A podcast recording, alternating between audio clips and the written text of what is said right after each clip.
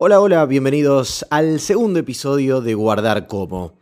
Les quiero agradecer principalmente a todos los que me han dejado mensajes después del episodio 1 con un montón de comentarios acerca de este artículo que originó eh, esta serie de charlas relacionadas con la comunicación, con las oportunidades de trabajo, en fin, algunas experiencias y nociones que uno tiene a lo largo de la carrera que siempre es bueno devolverle al otro, ¿no? Aquel que está estudiando, que está empezando.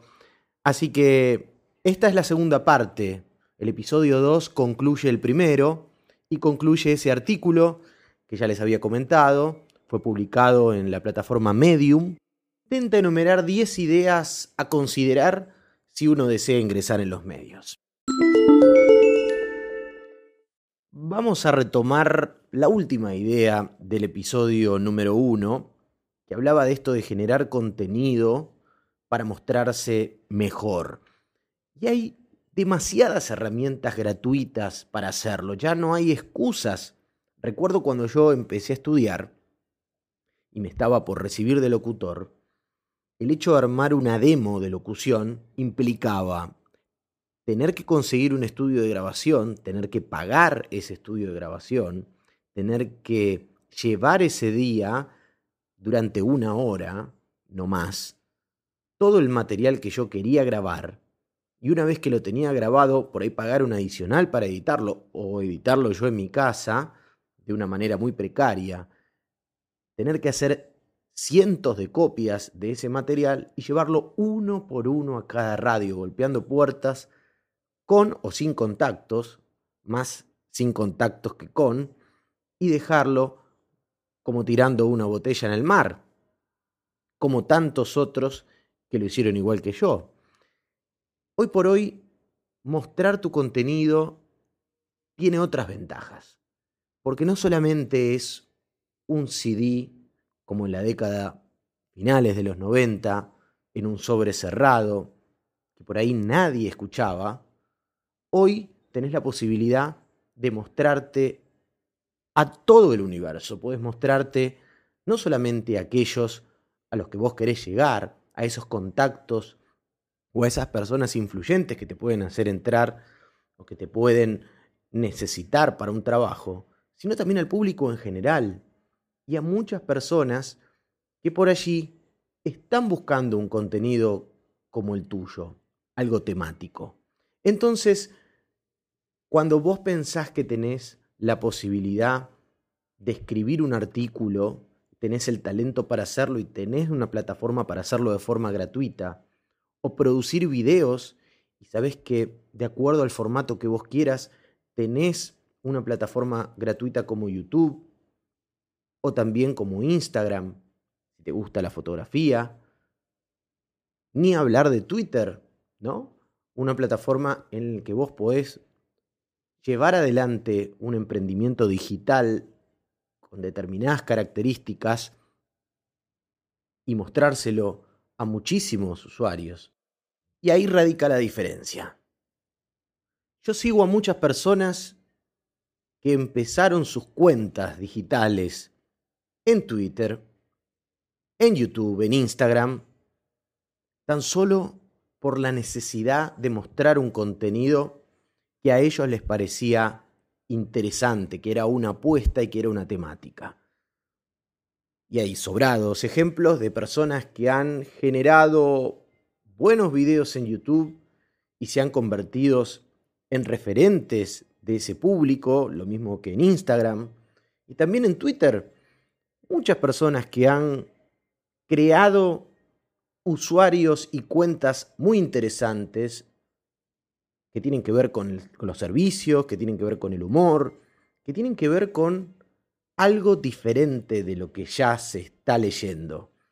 Y muchos humoristas encontraron en Instagram y en YouTube la posibilidad de mostrar su material.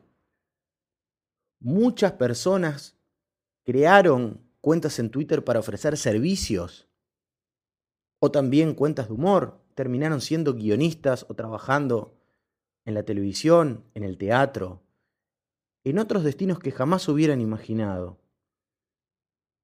También pasa en Facebook y pasa en otras redes sociales, por ahí de menor envergadura. Pero esto de crear algo propio, esto de confiar en uno, de no guardarse las ideas, es vital, porque es la única manera de mejorarse, de amplificar y de crear tu propia audiencia, que creo que es la gran clave de estos tiempos que corren. Porque generar contenido es construirse y no se puede mejorar lo que nunca se hizo. Y lo que se materializa en algún punto siempre llega a algo. Lo que queda en la cabeza muere ahí. Por eso siempre trazo un paralelismo con la música. A mí siempre me pareció que la gente que se dedicaba a la música no se guardaba nada. O sea, los tipos escribían canciones para que alguien las escuche, no para dejarlas encajonadas. Las grababan donde podían, las cantaban donde podían, en la calle, en un pub, en el subte. Es decir, ellos siempre mostraban su obra, mostraban su talento. ¿Por qué? Porque Nadie, ningún ejecutivo de Warner, de Sony, va a llamar a una banda que nunca mostró una canción. Con esto no quiero decir que esté asegurado el éxito, pero sí a lo que apunto es que la única manera de mostrarse es generando contenido. Y si no hay un éxito inmediato, a corto plazo o a mediano plazo, va a ser un eslabón importante y con muchísimas características para que uno pueda concadenarlo al próximo paso que uno quiere hacer. ¿Sí? Porque uno no puede mejorarse si no tiene un, material o un contenido desde donde trabajar. Por eso cerramos esta etapa, este artículo de hoy, con este último enunciado, construirse es generar audiencia. Generar contenido es construirte. ¿sí? Cuando uno muestra lo que sabe o lo que quiere hacer, está apelando a una audiencia. Pueden ser tus amigos, pueden ser compañeros de estudio, colegas si ya te recibiste, o puede llegar a ser, por esa magia que tiene hoy Internet, la web y estas plataformas gratuitas, alguna persona, algún productor, algún cargo jerárquico, alguien que esté buscando lo que vos estás ofreciendo. Por eso veníamos hablando de YouTube, de Instagram. La verdad que yo considero muy valioso este mecanismo de los youtubers y de los instagramers de generar contenido para mostrar lo que hacen. No todos los contenidos tienen sentido, ¿sí? Pero ustedes que han atravesado años de estudio, que algunos son casi profesionales y están inmersos en, en, la idea de trabajar en la comunicación en los medios, bueno, ustedes sí tienen herramientas académicas como para intentar mostrar algo diferente. Yo siempre digo en las charlas que cuando uno está por ingresar a una carrera de comunicación es uno en un millón yendo a estudiar esa carrera. Cuando te recibís, sos uno en un millón con el diploma o el carnet debajo de tu brazo. Y en este caso, también puede llegar a ser uno en un millón generando contenido. Diferenciarse depende de vos. Entonces, no hay que seguir siempre los parámetros normales, porque si no, todo se vuelve a la lógica de, de ser uno en un millón. ¿Mm? Eh, como esto eh, es dinámico y va cambiando constantemente, eh, todo se replantea, todo se actualiza. Es muy probable que este podcast en muy poco tiempo ya pierda valor, porque nuestras conductas van cambiando, nuestras formas de, de generar contenido van cambiando y por ende también la forma que tienen los demás de encontrar a esos protagonistas también se va modificando. Eh, pensá en esto. Cuando vos tomás tu celular y ves las cuatro o cinco aplicaciones que más usás. ¿Bien? seguramente esas cuatro o cinco aplicaciones que más usás tienen decenas o cientos de millones de usuarios. Por ahí si accedes a algún artículo y te fijas cuánto, en cuánto están valuadas, te vas a dar cuenta que están valuadas en cientos de miles de millones de dólares. Bueno, pareciera que esas aplicaciones viven en una zona de confort porque tienen las dos cosas que cualquier emprendedor o cualquier empresa querrían, que es tener un público, una audiencia y estar bien valoradas en el mercado en el cual están interactuando. Así todo, vos fijate, con esa zona de confort y en la competencia constante y con los cambios que hay, las aplicaciones se van actualizando, se van modificando. A veces incorporan características que pueden ser muy buenas o que pueden ser muy criticadas. Están constantemente pensando en mejorar, ¿no? replanteándose de qué manera llegar a más gente o no perder a esa gente que ya tienen. Bueno, esa es una lógica que uno tiene que tener cada tanto, ¿no? Reinventarse.